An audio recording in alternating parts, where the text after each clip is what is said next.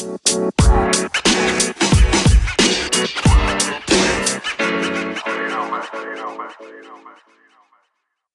morning, afternoon, or evening, wherever you are in the world. Welcome to DBN News for 210 2020, the semi daily news that even plants crave and anchors number one gaming news podcast. I'm Anthony, and I'll be your host today. With that being said, let's jump into the news. First is from GameSpot and written by Steve Watts.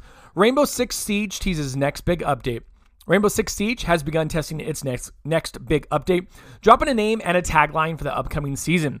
This comes just as Ubisoft prepares to reveal more details for Year 5 at its R6 Invitational Tournament this week.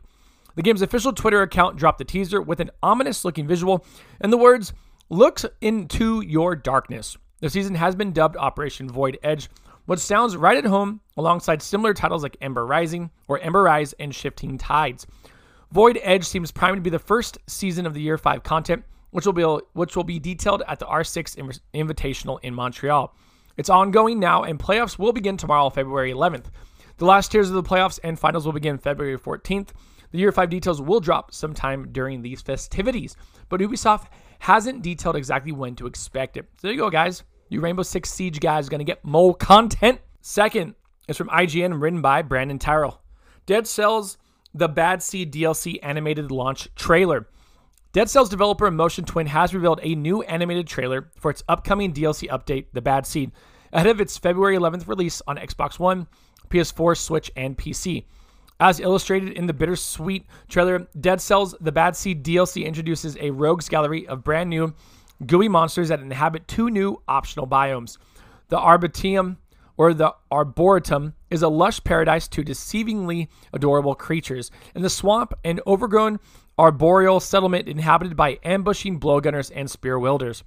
Is a lesser of two evils compared to the gargantuan purple ticks that reign uncontested on the ground. Sounds great. Good stuff. The new Bad Seed biomes add to an alternate path to reach the final encounter without changing the existing routes. With the additional new weapons included in the DLC, including the first double slot weapon, will be useful in any of the nightmarish hellscapes in which you ply your trade. Lastly, and obviously most importantly, there's an adorable loyal mushroom companion. Priced at $5, the Bad Seed DLC is the 17th Dead Cells update to date, and the first that will come with a cost since its May 2017 release. If you have not played Dead Cells yet or bought it, buy it, play it, love it. Trust me, Motion Twin has made an exceptionally amazing game. Dead Cells is amazing. Buy it. And third is from IGN and written by Adele Ankers. WrestleMania 37 will be held at SoFi Stadium, Los Angeles in 2021. WWE has confirmed that WrestleMania 37 will be hosted at the SoFi Stadium in Los Angeles, March 2021. In an official announcement on Monday, the WWE network revealed that the major sports entertainment event will be heading to Inglewood, California on Sunday, March 28th, 2021. On behalf of everyone at WWE, we are excited to bring WrestleMania back to Los Angeles, said Vince McMahon, WWE Chairman and CEO. WrestleMania will set the bar for future sports and entertainment events held at SoFi Stadium as we add this facility to the list of iconic venues that have hosted our pop culture extravaganza. In addition to WrestleMania 37, the week long celebration will include Friday Night SmackDown, NXT Takeover, and Monday Night Raw at Staples Center, WrestleMania Access, as well as the annual WWE Hall of Fame induction ceremony. There you go, all you WrestleMania fans. Inglewood, California for the first time. Are you excited? Let us know. And last is from IGN, written by Matt Kim. Anthem getting major overhaul, BioWare confirms.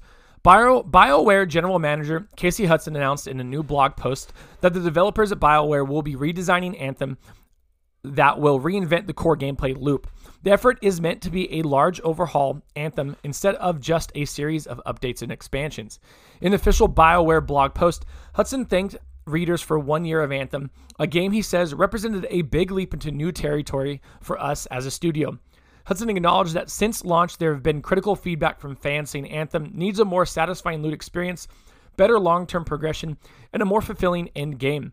Over the coming months, we will be focusing on a longer term redesign of the experience, specifically working to reinvent the core gameplay loop with clear goals, motivating challenges, and progression with meaningful rewards, while preserving the fun of flying and fighting in a vast science fantasy setting. To do this, Hudson says the developers at BioWare will be doing something we'd like to have done more of the first time around, giving a focused team the time to test and iterate, focusing on gameplay first. This is a rare admission that during the initial development of Anthem, the team wasn't able to test and iterate features as much as they would have liked, which would explain some of the criticisms that Anthem's loot and progression felt shallow and undercooked.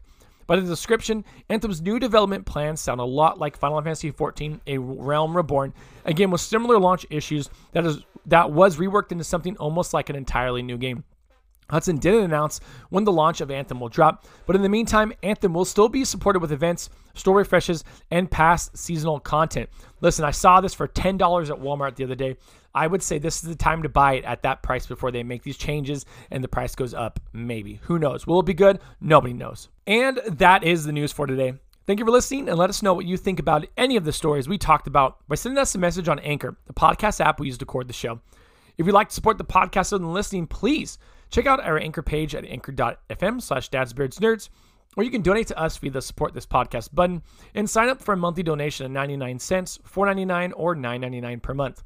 Find us on Twitter at dadsbeardsnerds, Twitch at dadsbeardsnerds, Instagram at dadsbeardsnerds Podcast, or if you'd like to be part of our ever growing Discord community, find that link in our Twitter bio or the show notes for every show that we release and produce. So next time, Anthony, I look forward to making more content for you.